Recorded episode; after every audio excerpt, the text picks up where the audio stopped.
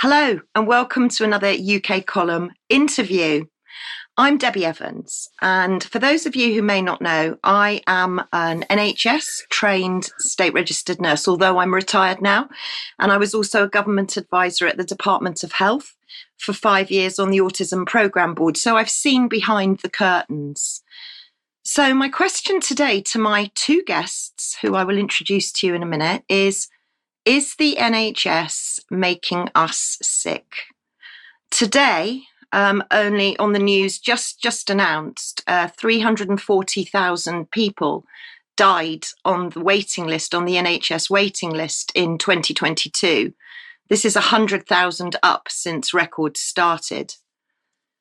You might be interested in a couple more statistics. In 2022, 40,000 nurses left the NHS ahead of retirement. Um, in social care, there are 160,000 vacancies. The NHS has a third of the beds that Germany have and half the beds that France have. These facts and figures can be taken actually from my next guest's uh, book, uh, 200 Questions for the Future of the NHS and The Elephant in the Room, written by Roy Lilley and Ed Smith. Now, Roy is a health policy advisor, former chairman of Homewood NHS Trust in Surrey, former mayor. He's got his fingers in so many pies and he's authored so many papers and books and also has an e-letter that goes out to 300,000 NHS managers all over the place. And Roy, I'm just very grateful for your time. Welcome back to UK Column. Thank you. It's a great pleasure to be back, and thank you very much. Thank you. Well, Roy, we're certainly going to have a very interesting discussion because I've also, I'm delighted to have back Dr. Duncan White, who's a nursing care systems consultant, but he's also a trained registered general nurse and he's worked with the Department of Health, the Department of Business and Innovation, CQC, which I'm sure we'll come on to, and Skills for Care. To Duncan White, welcome back to UK Column and thank you so much for agreeing to, to return for another discussion. Pleasure to be here. We're going to be able to have a debate about the NHS. So, my question is to you both as a nurse, the NHS is unrecognisable from when I trained, and we can talk about that a bit more in detail. But my question is, is have we politicised the NHS? Has the relationship with the public failed? And do the public trust the NHS anymore? And actually, are the public and the staff both protected? So, is the NHS too sick to fix? Can I go to you first, Roy? What do you think? Well, I, I, mean, these are big questions, aren't they? And um, I think that we'll probably get to the end of it uh, after we've been broadcasting for about 48 hours. But we'll, we'll see, we'll see what we can do to, to, to get it going. I mean, if we take the, the, the I mean, you, you, you've broken it down into three areas really the politicized, the relationship with the public, and is it too sick to fix? Um, let's sort of take it from the front to the back. Is it too sick to fix? Well, no, I, I don't think it is because I think we've got to figure out okay, what is wrong with the NHS and, and what are the sicknesses that we're trying to fix? And uh, it, it seems to me that uh, it, it, we are in the fix that we're in, really, because of what happened some time ago if we cast our minds back to 2009, 2010, when we had the world banking crisis and everybody was running around trying to bail out the banks, there followed that um, about 10 years really of austerity. George Osborne was the Chancellor of the Exchequer. We had a bit of it with a coalition government with the Lib Dems and then the Tories. And it was during that period that, in order to fix the economy, um, Osborne decided on um, uh, a sort of market driven austerity process to cut uh, government expenditure. Now, it's worth pointing out, I think, that since the day and hour the NHS started on the 5th of July 1948 to today, if you look at the NHS funding, you'll see that the historical funding level is just under 4%, 3.8%. So we know that if the NHS has around 4%, it can kind of keep running up the down escalator and broadly keep its head above water. What happened in those 10 austerity years was eight, eight years, I think, uh, of austerity. The NHS had under 2% funding and it was flatline. It was about 1.8%. And it was during that period that I think the damage was done. Um, we didn't uh, recruit enough nurses, train enough doctors, buy enough kit, invest enough in innovation, repair enough hospitals. I mean, we've got a 10 billion backlog of, of hospitals now. So we had this very long period where the NHS really wasn't very well served.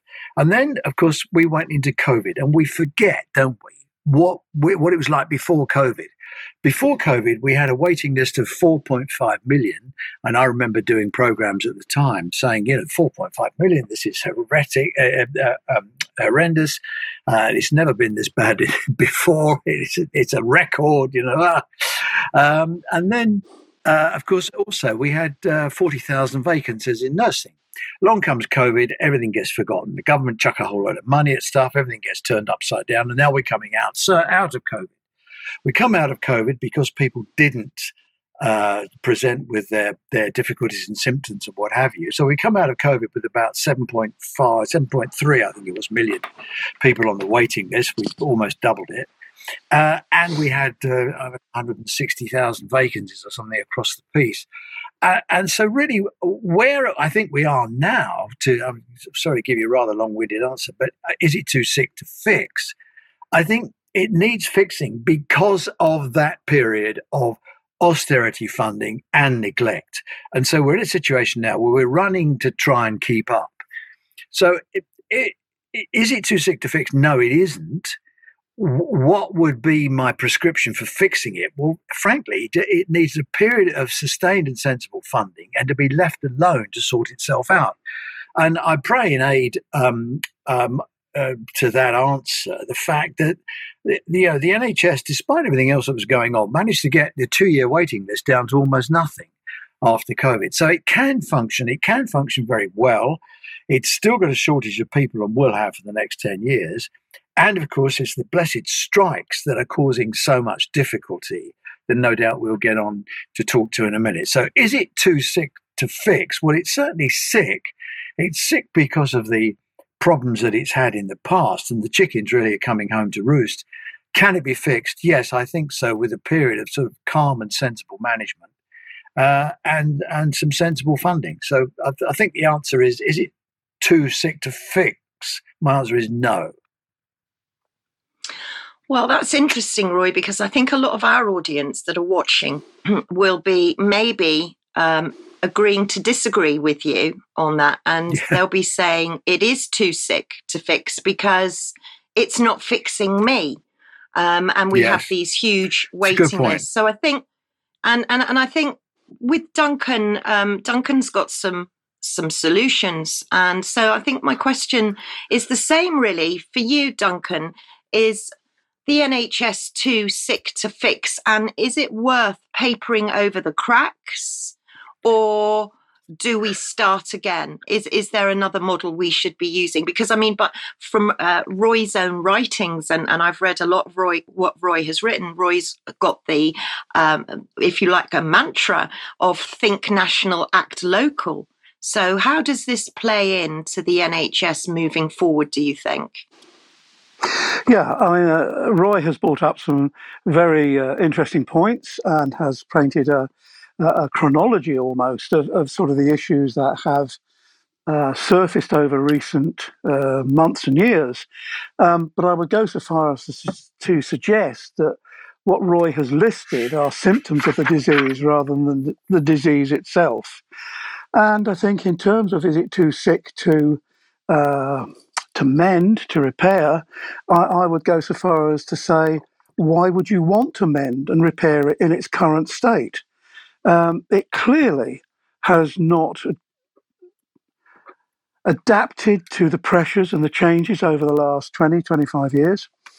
The answer has always been from both the Department of Health and the NHS managerial infrastructure to, ch- to chuck more at it rather than redesigning, recon- reconfiguring, reshaping in response to changing demographics, changing dynamics, and changing expectations. And I think, you know, the idea that it can be fixed uh, with a, a conglomeration of more of the same over and over again uh, is unlikely to have any material impact. And yes, okay, Blair chucked tens of millions at it to reduce waiting lists and, and one thing and another, and that worked. And yes, of course, you can chuck money at it ad infinitum, forevermore and a day. But the reality is, where do we want to be in five, seven, 10, 15 years' time? How can we go on like this over that period of time when there are massive changes in the offing? Um, and I noticed uh, the, the book that you quoted that, that had been written by Roy and his colleague, it talks in terms of information technology uh, and technological developments. But if you take into account more recent developments that, that perhaps um, we should be looking at more wholesomely, such as artificial intelligence and nan- nanotechnology, the, the environment in which healthcare generically, generally, macrocosmically functions is going to be bashed out of all shape that we would recognize today. And I think we uh, run the risk of chucking more reorganization or disreorganization at it ad infinitum to try and paper over the cracks, to try and create alibis as to why it's not working, what's not happening properly, and so on and so, so forth. So I think really the answer has to be we have to step back, stop thinking about the NHS in terms of uh, customer and service provider and all that sort of stuff, you know, uh, cash limits and whatever, and think in terms of how do we want to design a system that can respond more effectively, and that's up for you know how do you judge, how do you measure effectiveness? How do we create a system that is going to be more effective in the next 10 to 15 years without necessarily going into vast expenses, vast reorganizations, chucking more and more levels of management at it, you know, and, and uh, you know, Jeremy Hunt created NHS England as a barrier between him and reality, I think. And I think, you know, you, you have to disassemble that sort of approach. So I think we, uh, we're on the cusp of big things happening. And I don't think that the NHS, in anything like its current form, is going to be equipped or capable of addressing those changes. So I think we need to do uh, far more radical thinking about it. And I suppose from a very personal uh, experience, I, I was uh, on the team developing ambulatory and minimally invasive surgery, bedless hospitals. And it, it proved absolutely unparalleled in its effectiveness. There, you had no beds in a hospital, maximum stay of 22 hours, um, and a high turnover. Yes, it costs money, it's not cheap, but you're focusing your resources where it works, how it works, and when it works, doing the right thing at the right place for the right problems with the right people. And quite often, I think the NHS misses that trick. So I think we have to, uh, I reiterate, I think we have to step back from looking at the NHS as simply a, a cash cow, a, a, a financial equation and then I think, secondly, and sorry if I'm going on a bit too much here, but I think, secondly, and this partly picks up on Roy's point, we've just got to get the politicians out of it. We have got to get it out of the political football f- field that it's uh, come to occupy over the years.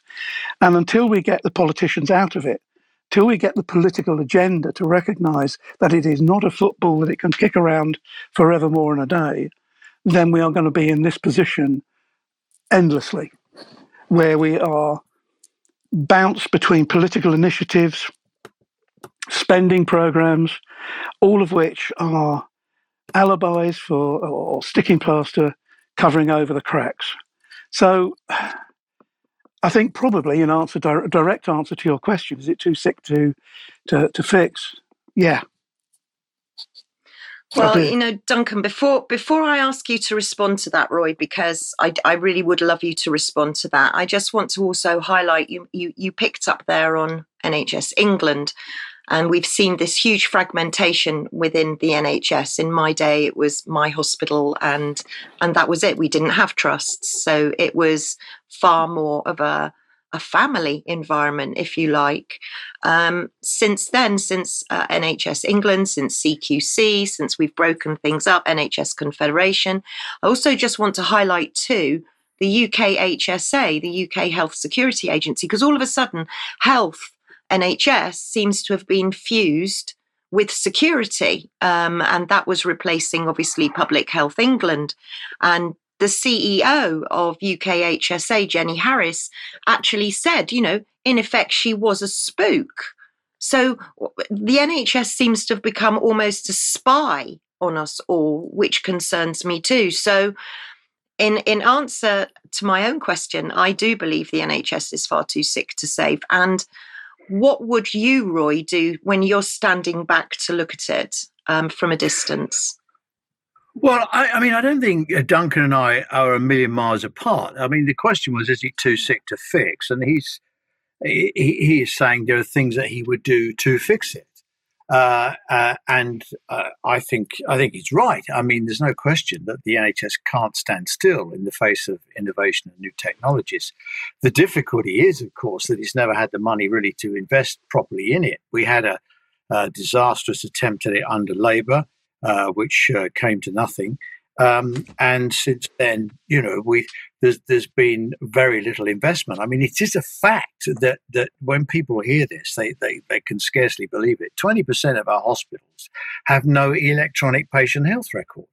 They're still working on shoving bits of paper around on supermarket trolleys to deliver them to to various clinics. So the I mean, the, there is certainly the uh, the potential is there to be innovative, and the potential is there to use that innovation. If you look, for example, at um, uh, artificial intelligence, I mean, actually, it's not artificial intelligence; it's machine learning. But we're using the NHS is using machine learning now in a lot of its radiology, where for example, if you go for a, a breast screening, it's uh, it's very likely that the outcome of the breast screen will be looked at um, uh, at a machine, and it will compare your image against all the other images it's holding in its system um, and say does this this image look like it's cancer? And then if it does it flags it up and then somebody has a look at it and we go from there.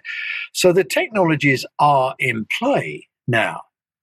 They're not in play universally that's for sure and the, the investment hasn't been uh, universal enough or sustained enough. Uh, and you know we we had uh, uh, uh and i think uh, it's worth just kind of pausing that bit there for a minute to to, to look at uh, some of the structural things that have happened. I mean, uh, it, it, the big damage I think was done in 2012 by the uh, Lansley reforms, which and it was the Lansley reforms that put NHS England in place, and the purpose of that was to distance ministers from the day to day decisions that were being made from, on the operational management of the health service. The fact is, it never worked. And the fact is that ministers wouldn't keep their fingers out of it. And even today, we've got uh, Steve Barclay, who's sort of poking his nose in on a daily basis, micromanaging the NHS. So I mean, I agree with you uh, about the issue of the political interference. And it was Lansley who tried to separate the two. In fact, he said he wanted to make NHS England a bit like the, the Bank of England monetary policy, where it was responsible for delivering some specifics uh, and the politicians would let them get, get on with it. But you can't do that because every Wednesday, uh, in Parliament, the Secretary of State for Health stands up and answers questions, and somebody on the other benches is going to say, "My constituent Mrs. Brown has been waiting God knows how long for a hip operation at the you know the St Jude Hospital in my constituency. When is she going to get a hip operation?" Uh, and of course, the Secretary of State then has to roll up his sleeves and have a look at the waiting list. So it, it, it's that dynamic that makes things so much more more difficult, and to try uh, and keep them out of the operational management of the NHS is really very difficult. So I don't think I, I, the question is: Is it too sick to fix? No, it's not too sick to fix. It, it, is it too sick um, to be able to take on a rich diet of investment and innovative change, I think that there is a difficulty with that because at the moment the distractions are just horrendous in in with uh, the waiting list targets and the fact that waiting list targets are now something that the prime minister has promised that he's going to deliver before the the next election. The, the pressures on hospitals now as a result of that are horrendous. And of course, we've got the strikes, which ministers don't appear to be minded to roll up their sleeves and try and resolve. And, um, and I mean, to give you an example, the last two days of the consultant strike added nearly, uh, I think it's nearly 50,000 people back onto the waiting list. Uh, and since all the strikes have been going, uh, the NHS has seen 800,000 people go back on the waiting list because of the strike. So the you know the NHS is running up the down escalator to try and and uh, trying to keep going, or just trying to keep up. So there's a, there's a lot. I mean, certainly there is a lot that could be invested in, and I agree with that, and I've been a proponent of that for a long time. But the the the likelihood of it happening at a time really where the government doesn't want to spend any money or anything, uh, I think is is pretty uh, is pretty unlikely, really. I think I think as much as we may not want it to happen, I think the NHS is going to have to muddle through to the election, and then we'll see what comes out of the election. I mean, Labour are promising the earth, but we'll see. Well, it's interesting you said you mentioned Labour actually, but it, it brings me on to a, a, couple of things. I mean, anecdotally, my, one of my family was transported all the way from Cornwall to London with the full team from Cornwall uh, to have a heart procedure at a private hospital, the Wellington in London. Uh, we've got GP practices that are being bought up by United States companies such as Centene. Um, we've also got massive involvement with a public uh, a public private partnership, a lot of the pharmaceutical companies um, are heavily invested in the NHS. A lot of the think tanks, such as the Tony Blair Institute for Change, are involved. So this public private partnership with philanthropists, etc., exists. And, and I think um, on your on your own uh, e-letter, Roy, you mentioned a, a bubble and spread of civil servants. And Duncan's been in the land of civil servants, as have I.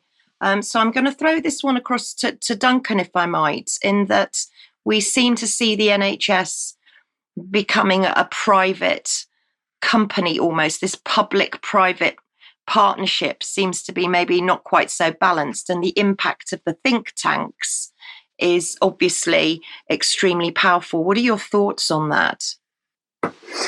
Yeah, I mean, I, I, think that is all part of the symptoms of, of where it's all starting to fragment and become disaggregated. Um, but I think it's it's it's fairly uh, essential to make uh, uh, make it clear from the outset that I don't think that um, investment from industry uh, and others is is necessarily a bad thing. And certainly, if you look at other healthcare systems globally, then they are almost universally predicated on some form of mix. Um, it, it, it's quite a unique British undertaking that we seem to have built this glass wall around health and social care provision, or particularly healthcare provision, where the intrusion of others of whatever ilk is seen as being privatization, Americanization, um, and and I, I don't see it like that. I think if we were to accept and recognize the value that other entities, other agencies, organizations can bring to delivering effective and efficient healthcare uh, is recognized uh, and, and accepted and, and taken on board in a very constructive and positive way, I think we would have a much better health system. I think the idea that we've we've put this sort of idea of privatization is is universally abhorrent and unacceptable and cannot be. And certainly there are political elements that would uh, scream from the rooftops that we are selling the NHS, selling our NHS, and so on and so forth. Um, and I think we have to make a, a, quite a clear difference between denationalisation and depoliticisation. And I think, you know, if, if we are to really embrace change and embrace the future that uh, is coming our way. The NHS will never have the resources, be that manpower, uh, woman power, um, financial resources, scientific resources, to embrace the changes that are going to happen over the next seven to 20 years or so, whatever. So I think, you know, it has to embrace other agencies, other f- funding streams, other skills streams uh, in order to develop and, and provide 21st century healthcare. It cannot do it on its own unless you chuck massive amounts of money at it. Now, if you look at the funding of it, and Roy, Roy picked up on a couple of funding issues there. I mean, currently it's taking up, you know, best part of 20% of G- GDP. It's unsustainable. You know, uh, every pound that goes into the NHS is taken away from education, defence, law and order, whatever, whatever. And there, you know, we, we have to think in terms of, you know, in 20 years' time, at the current rate of progress, it's going to be taking up what, 25, 27, 30% of GDP? It, it's, it's totally unsustainable, ethically, morally, and financially. And if you look at places like Barnet, uh, local authority, who said, maybe it was five years ago, that at the current rate of progress, social care would take up 100% of Barnet's income, Barnet Council's income. And the finance director there drew the jaws of doom, a spreadsheet that showed the demographics and the funding, and it would just gobble up the entire local authorities' expenditure, funding streams. And in the same way, the NHS is going to do very at risk of doing very similar. Uh, so we have to be very careful about how we approach the future. And I think the idea that we should prohibit, proscribe external agencies from having a, a role to play in developing, delivering, and sustaining the NHS over the next couple of decades, certainly, is not going to work. It's as simple as that. It's not going to work. Now, I know that's going to upset I... quite a lot of people uh, in terms of, you know, I'm proclaiming that we should privatise it. I'm not. I'm saying that we have to rethink it. And I think part of that rethinking has to be accepting the immutable fact that it can't go on in the way that it has, and that the uh, UK PLC, the, the government, are not going to be able to chuck sufficient cash at it to keep it going in its current format. Everything for everybody, every time they need it. It's it's not going to happen. So, what I would like to just bring to your attention, um, Roy, as well, is that we get a lot of emails and letters from members of the public who are absolutely horrified at the wastage, the waste of money that is going on in the NHS at the moment. Many are telling us that they're being sent tests through the post uh, when they're perfectly well uh, and they don't need testing. But these tests include pots and pieces of paper and spatulas and, uh, you know, prepaid postage back. And even if they've opted out, they're getting these tests. We're also looking at a lot of pharma pharmaceuticals being used when expensive pharmaceuticals used when perhaps they don't need to be used. So we're seeing a lot of wastage going on in the NHS. Um, no, no training we'll come on to perhaps in a minute, but what's your response to what Duncan's just said and the concerns from the public that we are effectively running a two tier system and we are wasting huge amounts of money? Uh, well, I expect uh, there is waste in the NHS. It, it's uh, it's the biggest organisation that we've got, and I think any big organisations there are times when money can be spent better. I think it's important, just while I think of it, not to confuse testing with screening. Um, and the the cardboard packets that people are getting is probably for the bowel screening program, uh, which uh, does save lives and is and is worth doing. And as far as prescribing is concerned, I think I'm right in saying I think we have the highest level of generic prescribing of any of the uh, of the European Union comparators. So I'm not not quite sure that I agree with that. Look, as far as the private sector is concerned, I've n- I've never met anybody in the NHS that's got any problem with the private sector. Um, uh, and yeah. if you if you want to contract with the private sector, that's fine. It's worth pointing out that we have more contracts now with the private sector than we did in 2019. So this is we have the highest level of contracting. Um, it's worth also pointing out that at the moment, the, a lot of the private companies uh, don't really want to contract with the NHS. I mean, I, I, often get asked, well, why don't we use the private sector to get some of the waiting list down? Well, fact is, we are. But the, the other side of that coin is there was um, a LaingBuisson report, which they're a company that analyzes the private sector, came out a couple of weeks ago. And they were saying that at the moment, self pay for things like hip operations and knees and hernias and cataracts are an absolute Klondike for them because they are mm. performing these operations at premium. Whereas if they do them for the NHS, they do them at what's called tariff, which is the same amount of money that the NHS charges itself, because that's the law in the 2012 legislation. The NHS, you can't contract for more than the NHS would pay itself. So the private sector actually, thanks very much, don't really want to contract the NHS because at the moment they're making a fortune out of self pay. And as far as the viability is concerned, I mean, Centene, uh, in, a press release yesterday, announced they were selling 60 GP practices because they're not making any money out of it. Babylon have folded here, which is another uh, one of the uh, docs on your phone type thing that they've just folded because they didn't make any money either.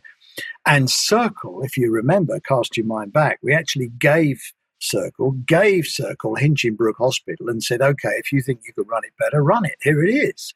And what happened within three years, they paid five million pounds to get out of the contract because they were losing money. So I don't think there's any, uh, I don't think there's any resistance. So it's certainly not that I'm aware of that that says we don't want to do business with the NHS. And, and if you look at the you know the piece as a whole, the, the issue is there's really no money in it. That's the problem. The um, and as far as you know, international comparisons are concerned, the average GDP uh, for healthcare across the OECD is about 9.7 percent. Um, in other countries, that you know, that's the average. Well, we're smack on the uh, the OECD average at the moment. We never used to be, but we are back up the average. And it is perfectly true, of course, that healthcare will cost more money. Uh, but somebody's got to pay for it somehow or other. I mean, you either take your insurance premiums out of your left hand pocket and your taxes out of your right hand pocket, but it's still your trousers. Somebody has still got to pay. There's no such thing as free healthcare. So the question then becomes okay, what's cheaper? Is it cheaper for it to be uh, run on, a, on an aggregated basis uh, through taxation? Uh, or is it better to have a, a plethora of insurance companies who are all trying to uh, run it uh, you know differently and what have you. I think the general trend across Europe that I've seen is that the, there is a, a, movement now towards a much more centralized um, system. And I read um, a couple of days ago, I think, in Germany, which has a federalized healthcare system, um, they're actually closing hospitals because they've realized that they're spending. Uh, um, they've got they've actually they're overbedded actually they've got too many hospitals so they're closing hospitals so I, I think if the answer to the future um, is we got to spend more money and we don't want to spend it, well, then we won't have any healthcare system. If the answer to the future is how do we invest in the system so the whole thing runs a lot more efficiently, like I say, you know, 20% of hospitals don't even have an electronic health record, then I think that's probably where the future does lie. And it's worth also bearing in mind, I think, when we talk about the private sector, there is no such thing as a private sector. In this country, there is just a number of insurance companies and others that provide the infrastructure for NHS doctors to operate uh, privately uh, outside their contracted hours in the NHS. And, you know, if you're an anaesthetist, you're making a fortune at the moment. And uh, anybody who's ever had private healthcare will tell you, probably, I'm sure, that the operation took place in the evening or a weekend when the when the surgeon wasn't being a consultant in the NHS. We don't have a developed healthcare system, uh, and the private healthcare system doesn't contribute to training, um, and it only uses NHS staff. Without the NHS, the uh, I mean, if we passed a law that says no NHS trained staff can work in the private sector, private sector would close down because it's only uh, really NHS people moonlighting. So there's a lot more complexity to this than just saying, you know, we need to do more with the private sector. Fine. What? And do they want to? Before I throw my next question to both of you, Duncan, would you is there anything you'd like to say in response there to, to Roy? Uh, yeah, I suppose just from an observational point of view. I mean, certainly um, operations, uh, you know, keep it as simple as possible. You know, operations conducted in the so-called private sector, yes, they are absolutely um, uh, NHS doctors in their spare time and their afternoons off or whatever. And and yes, that that is unquestionably the thing, uh, the situation. But I think you know there there are other operation uh, other situations that can be um, the skills and uh, attributes and the funding from private sector can be uh, utilised far better than just in direct patient care. And you know, I mean, the, the, Gordon Brown's infamous private finance initiatives were an attempt to get the private sector involved in capitalising uh, capital investments into the uh, into the NHS and, and look at what's happened there you know, in terms of indebtedness uh, and hospitals trying to buy buy contracts out because of the vast expenditure involved in them. But I think you know there is so much going on in terms of science, technology, uh, and and, you, and, Roy spoke earlier about you know I can't remember the figure you quoted um, in terms of twenty. I think it was twenty percent or thereabouts. Hospitals still rely on shopping trolleys and paperwork. You know, and and yes. Um, that sort of thing is just nonsensical. It's a waste of time, effort, and everybody's uh, money. So, yeah, I mean, there are organizations out there that can can undertake those sorts of activities. And if you remember the uh, the NHS IT spine that put us back nearly 14 billion quid before it was chucked because it just wouldn't work, didn't work, um, and people walked out on it. And various IT uh, companies who were supposed to be bolting onto the spine uh, backed out because it wasn't working.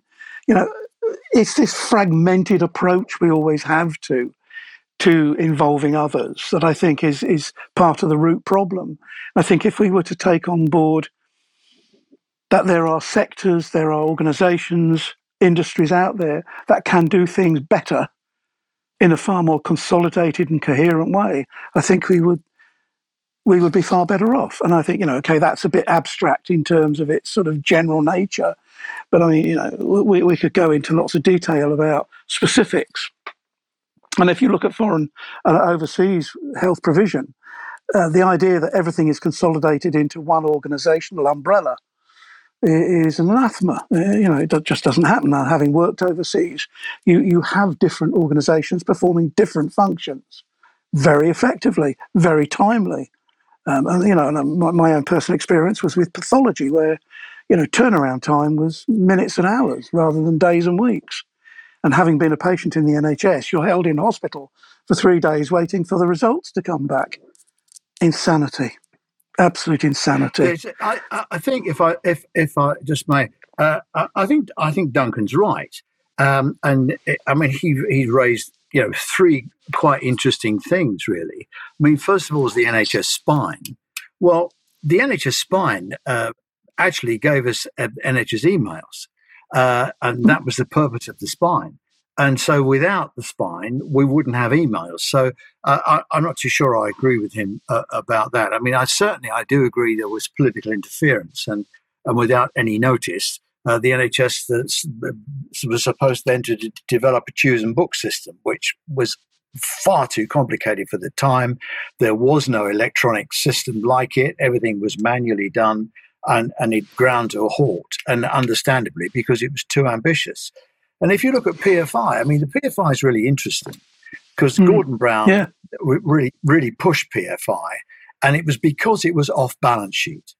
Um, so it meant that the debt that was accumulated in, in building hospitals was not on the government's balance sheet. And it wasn't until later in the PFI history that the, when the European Union uh, changed uh, uh, in their EU accounting rules, where they said all debt uh, uh, uh, um, incurred by all expenditure incurred by government, however it is, however it is um, accumulated, however it's however it's done, is government debt. So what they said was all of this big lump of money that was sitting here, which was PFI debt, suddenly had to go back on to the government's balance sheet. And then that then pushed the UK economy beyond the debt to uh, GDP ratio that to fulfill the the EU requirements. That's how that started to go wrong. In addition to that, of course, the expectation was that if you put together uh, the building of a hospital with the running of the services of the hospital, the aggregated cost will be cheaper than you could borrow money from the Treasury. Well, of course, that's a nonsense because the, the, the Treasury sets the borrowing limits and the borrowing levels for everybody. So um, PFI really was a, a, fraud to start with, uh, and it was just a way of getting borrowing off the balance sheet. And as I say, the European Union put a stop to it. And finally, uh, the the interesting thing that Duncan raises about um, uh, uh laboratory tests and what have you. Uh, the NHS has tried twice to do that. The, the last one, I think, was the, you. If you correct me if I'm wrong here, the Black report uh, that said that why don't we aggregate these tests? Uh, we we tried to do it in the we let contracts, and in the end, we couldn't find private sector organisations that were big enough and robust enough to handle like five million tests a, a day. So. Uh, I mean that that failed at the first uh, uh, hurdle as well. The interesting thing is, though, since then, a lot of the testing regimes have changed and the technology has advanced. So now a lot of the tests that were done at that time are now done near patient. And in fact, there are hospitals now that are doing routine testing actually on the wards. So the technology has kind of taken that question um, out of the uh, out of the arena. So there's yeah. you know three examples of where it's not quite what it looks like. Yeah, I mean, I, I cite those uh, uh, as examples. I mean, certainly the PFI situation was recognised from the outset as being a, a political manoeuvre, uh, some some clever accounting on part of the, the government, Gordon Brown, to get that that level of expenditure off the books. I mean, everybody knew that. That was no great surprise. Um, so that, that, when that turned turtle, I think a lot of people were uh, less than surprised that it actually did go pear shaped. Um, and certainly, as I've mentioned earlier, in terms of technology advances, having testing at the bedside, you know, let alone the ward, but actually at the bedside, yes, I mean, that is what is going to be happening. Um, but that doesn't mean that you have to have it provided internally, uh, you know, protected employment uh, and, and, departments within the hospital delivering that stuff. And, and, I say that because my own personal experience has been, you know, things like ECGs, uh, EKGs, um, phlebotomy, all those sorts of things, you know, they, they happen mechanically, ro- you know, routinely. And you have teams of people touring the hospital performing all these things. And yes, of course, that does happen to an extent in the NHS. But, you know, my own personal experience in, in, uh, in terms of designing clinical systems, clinical pathways, operational, functional operational programs for whole hospitals is that you get in that expertise you buy in that tertiary expertise, and and, the speed with which it's done is is is, is quite quite extraordinary, really. So um, I think we both agree on that one, Roy. Well, gentlemen, I'd like to um, I'd just like to turn the conversation perhaps a little bit more controversial um, because the NHS buildings, for example, as I see, in the infrastructure itself, uh, a lot of it isn't fit for purpose. And the government have been spending a lot of time selling off a lot of assets, including our own beloved nurses' homes. But one thing that I do want to address and ask you both is because of what our audience are telling us, and it's our audience that will be watching this today. And many of our audience are expressing huge concerns and suspicion over the NHS. And um, as I was talking of testing and Roy uh, was talking of screening, many of our audiences are, are saying they don't trust the NHS, that, that, that whilst money in financial terms, uh, i.e., pounds sterling and dollars, may be spoken about a lot, data often isn't. And they feel as though some of these tests that they're being asked to do repeatedly, repeatedly getting text messages, letters asking them to take tests or to go for screening, whichever you prefer, they are being bombarded with. And they say that it's just, they, they view it as the NHS's opportunity to grab their data because most of them say we're very healthy. We don't want to be screened because what if a false positive comes back. And we know um, from a lot of research and a lot of empirical papers, and we've we've only recently been speaking to Dr. Chris Flowers with regards to this, that there are a lot of false positives that people are frightened to literally frightened to death because they're dying on the waiting list when they're told that they have a condition that they might not have, but then they're put on the end of a seven million waiting list. Um, and some of our viewers, and I know, Roy, you've got a section in your newsletter, in your e letter that you send to managers, a confidential, um, a, a, little, you know, if you want to contact me in, in, in confidentiality to talk.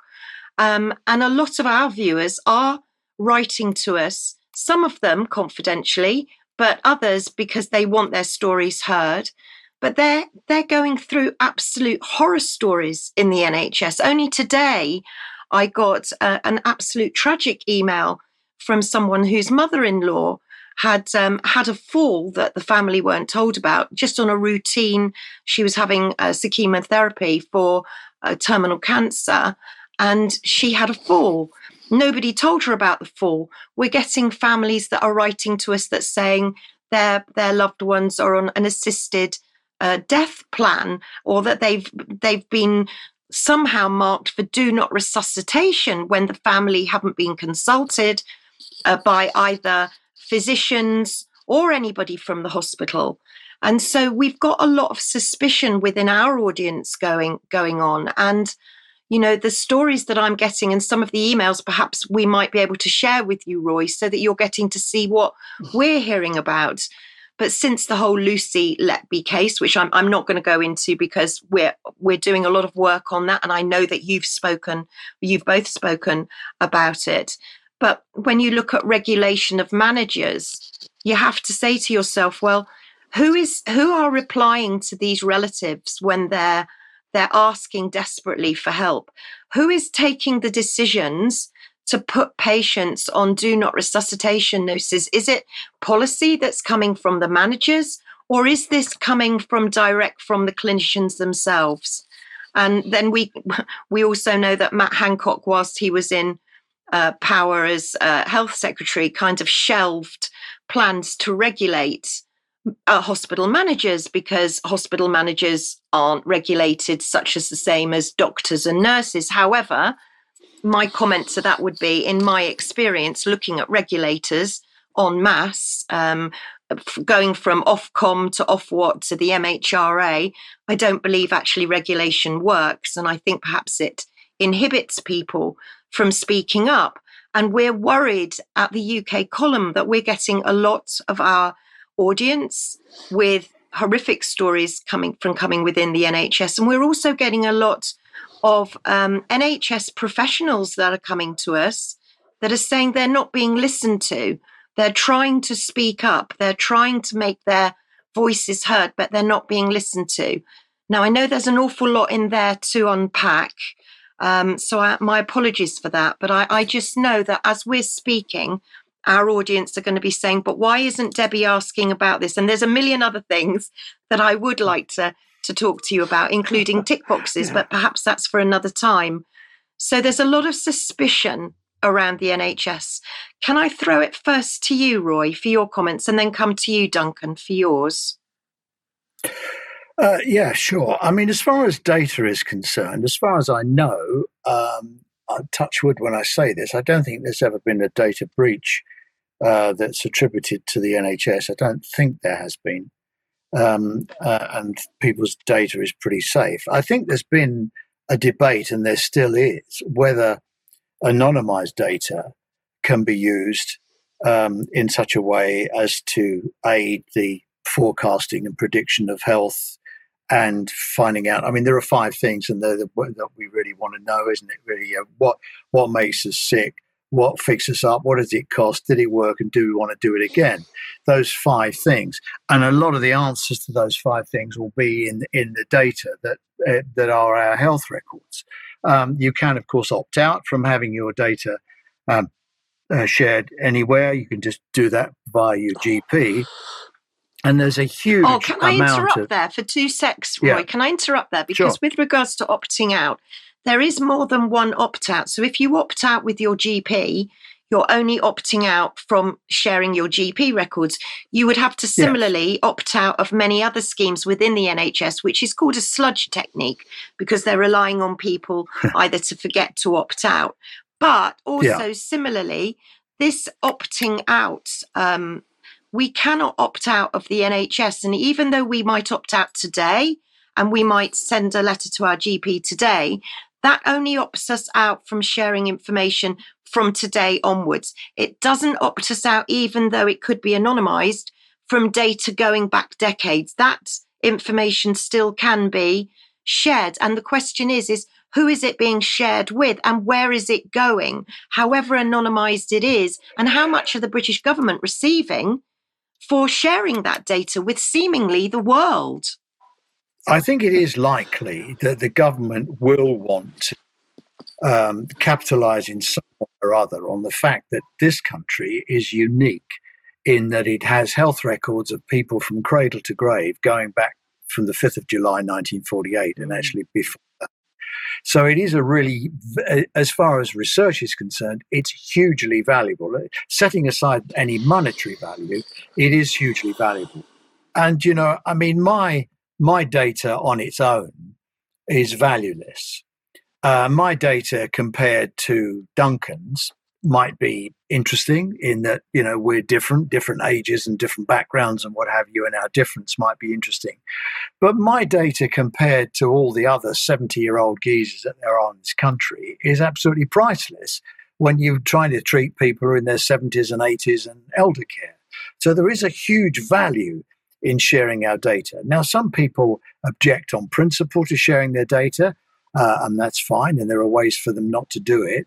Some people um, think that they're that they're in some way going to be uh, identified, um, and I think the NHS has made a rod for its own back there because instead of they, they talk about pseudonymizing data, and just to kind of try and cover that off quickly, pseudonymizing data if is you for someone's data to be value valuable, you have to have the whole pathway of their data. Um, and to pseudonymize it, it means you have to take the identifiable markers out of it.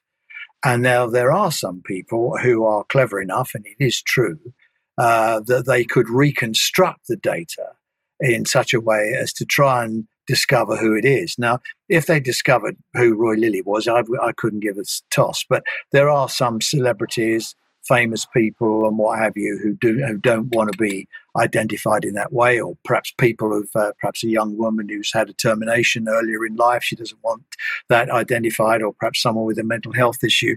So, but I mean, it, it is an outside edge possibility that it could happen, but it's it's you know it's it's unlikely.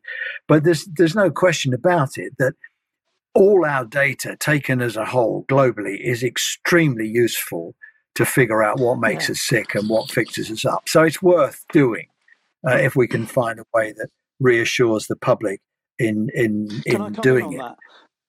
Can I Sure. comment on that? Because I, th- I mean, uh, at one point in, in my career, a couple of hundred years ago, I was involved in uh, a, a regional cancer network.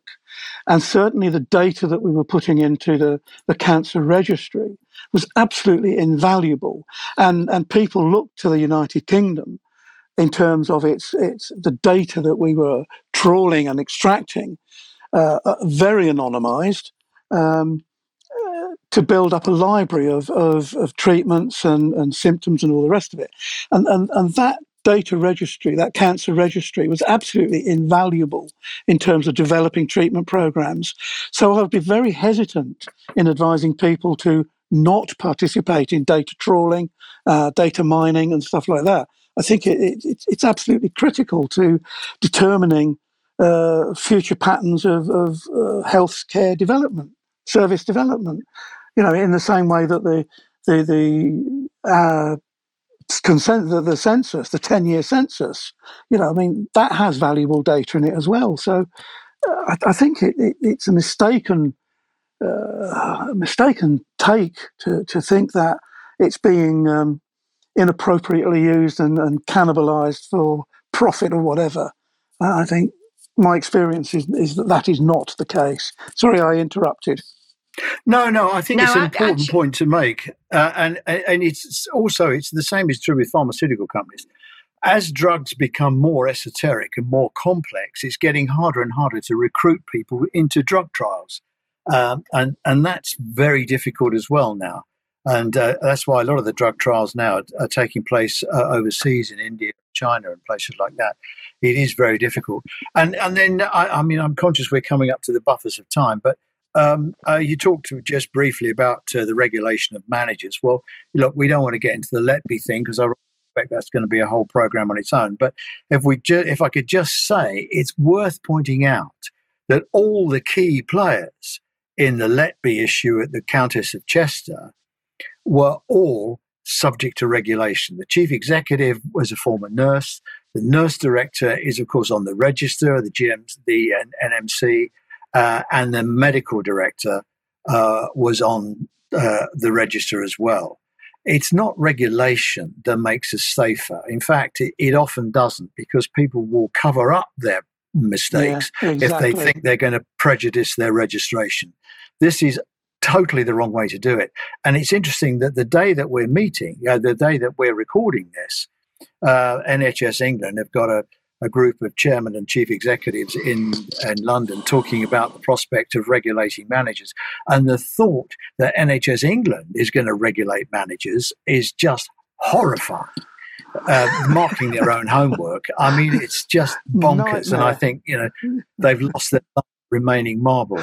And the final thing I'm going to say, then I promise I will shut up, is that you were talking about buildings falling down and all the rest of it in, in one of the comments you made. It's just this has just come up on my news feed. Schools in England uh, must shut buildings made with concrete prone to collapse until safety work is done. Uh, and so this has just come out before the, the more than 100 schools are being contacted before the start of the new term. And it means somehow or other, between now and the start of the new term, which I think is the week after next, the headmasters have got to find somewhere to house all their kids because they can't use their schools. I only raise that because there are 20 hospitals in the NHS that are made with the same autoclave concrete and they're being held up with Acrow props. So perhaps we're going to see the hospitals closed as well. Anyway, on that happy note, I'll shut up. yeah, Roy, I mean, c- thank you for that because I, I, was actually going to talk about the hospitals and the concrete. So you've done that for me. So I am yeah. looking at the time and um, I'm very aware of the time. And I always like to give you gentlemen the last word. And I am going to give you both the last word. I'm going to start off with Roy and then I'll finish with Duncan. But you know what? On this occasion, I hope you don't mind, but I'm going to give myself a last word as well after what I've heard from you both this afternoon and what I think our audience, because our audience, um, they are very, very concerned and they're very concerned that people are are ignoring what is actually going on in the NHS. And my mailbag is full, and I would like to share some of my mailbag with both of you actually, because it might be it might be topics that perhaps you're not seeing elsewhere. So my my my response on the NHS is that when we look back at the beginning of the NHS, actually the NHS was cooked up with the whole of the social welfare reform back in 1942 with William Beveridge, and it was Nye Bevan that actually rolled out the plan of the NHS. So the whole plan was actually um, being unwrapped in 1942 with William Beveridge and David Rockefeller. And with regards to the fact of data being extremely valuable, I completely accept that. And I can see where research needs to be done. However, what I worry about and what our audience are worried about is the nefarious intent to which data sharing can be used. And if data sharing is used with good intent, and if clinical trials are done, and we'll go back to his, I mean, maybe we'll do a whole new program on clinical trials because we seem to be going 100 day mission, accelerating everything. Uh, clinical trials aren't what I remember clinical trials to be. However, that's another program. But I do believe that the UK's unique selling point is the NHS and that our data is extremely valuable to the rest of the world, but also to the UK government in order for the UK to become a leader in global uh, super science. So, my only real criticism and concern well, not my only criticism and concern, but my criticism and concerns at the moment surround the many stories we're hearing from from people, patients, professionals, managers as well, paramedics, doctors, nurses, um, that all is far from well within the NHS and that there is a huge amount of suspicion. Um, and I hope very much we can carry on having a debate to share our information with you to try and come up with some kind of solution because all three of us are a similar generation. We're all dinosaurs. We remember what the NHS was like back in the day, and it was full of laughter, and it was full of love, and it was full of flowers. And I'd like to think that we could bring that back. So, without further ado, looking at the clock, Roy, can I come to you first for your last words? And thank you so yes. much for agreeing to speak to us. That's right. It's, I've enjoyed it. It's uh, it's always worth giving these uh, uh, uh, these problems and what have you a, a trot round the block because you know you always learn something and it's always worth talking about them and, and sometimes doing away with some of the myths that uh, occurred. Okay, is it fit for the future? Well, to make it fit, I think FIT. I'd say we've got to invest in the front line. We absolutely have to get the workforce thing sorted out. It's far from sorted out. We've got a workforce plan that's ranging over 15 years that's far too long. We've got to think again about how we train how we train people and what we train them to do. And I think we're training people to carry out work as we recognized it, you know, 20 years ago when the work of the future will be very different. So that's my F in fit. The I stands for investment. Um, I think you, you can't have an NHS without investing in it. And it doesn't matter, as I've said earlier, whether you take your taxes out of your left hand pocket and your insurance premiums out of your right hand pocket, the citizen still has to pay. And if you look around at some of the systems in the world where the system where the citizens do pay and they have insurance based and other systems that doesn't work, um, investing in our systems and investing the way we do things is really very important. And finally, technology. The T in fit is technology. Um, the, Duncan's absolutely right. There's a whole raft of things that we're doing really manually and by hand that uh, really we didn't ought to be doing. I mean, simple things like nurses going around to taking uh, observations. They're still doing it manually. They're still writing the notes, when most of it can be done automatically and with Bluetooth. So it's all of those. So to keep the NHS fit, those are my three things: F for frontline, I for investment, and T for technology. That will keep the NHS fit. Thank you, Roy. Duncan, over to you. Yeah, I, am afraid I don't have a, a whizzy acronym like like uh, learned colleague Roy does. I mean, my my, com, my consideration of the future of the NHS and is it fit is based on two things. Over the last several decades, uh, there has evolved by design and by accident a massive amount of complexity, self inflicted complexity that is serving nobody. It's not serving the clients, who are becoming more and more suspicious. There's an inequality of hope in terms of accessing the NHS. I think that the complexity of it uh, has overtaken the, the, the capacity of the human mind to accommodate, understand, and make sense of, let alone for the patient, but also for the oper- people who operate and function within it.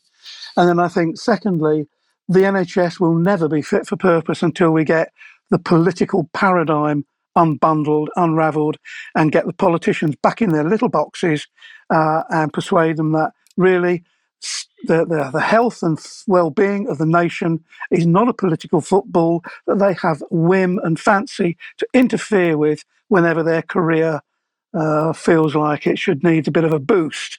So until we've got those two things sorted out, I'm afraid all the fanciness around investments and collapsing buildings and all the rest of it are for naught until we get those sorted out. And I'm sorry if we if I'm ending on a bit of a desperate note, but uh, I just can't see any way forward. Gentlemen, thank you so much for your time. Dr. Duncan White, Roy Lilley, the debate will continue. Thank you and goodbye.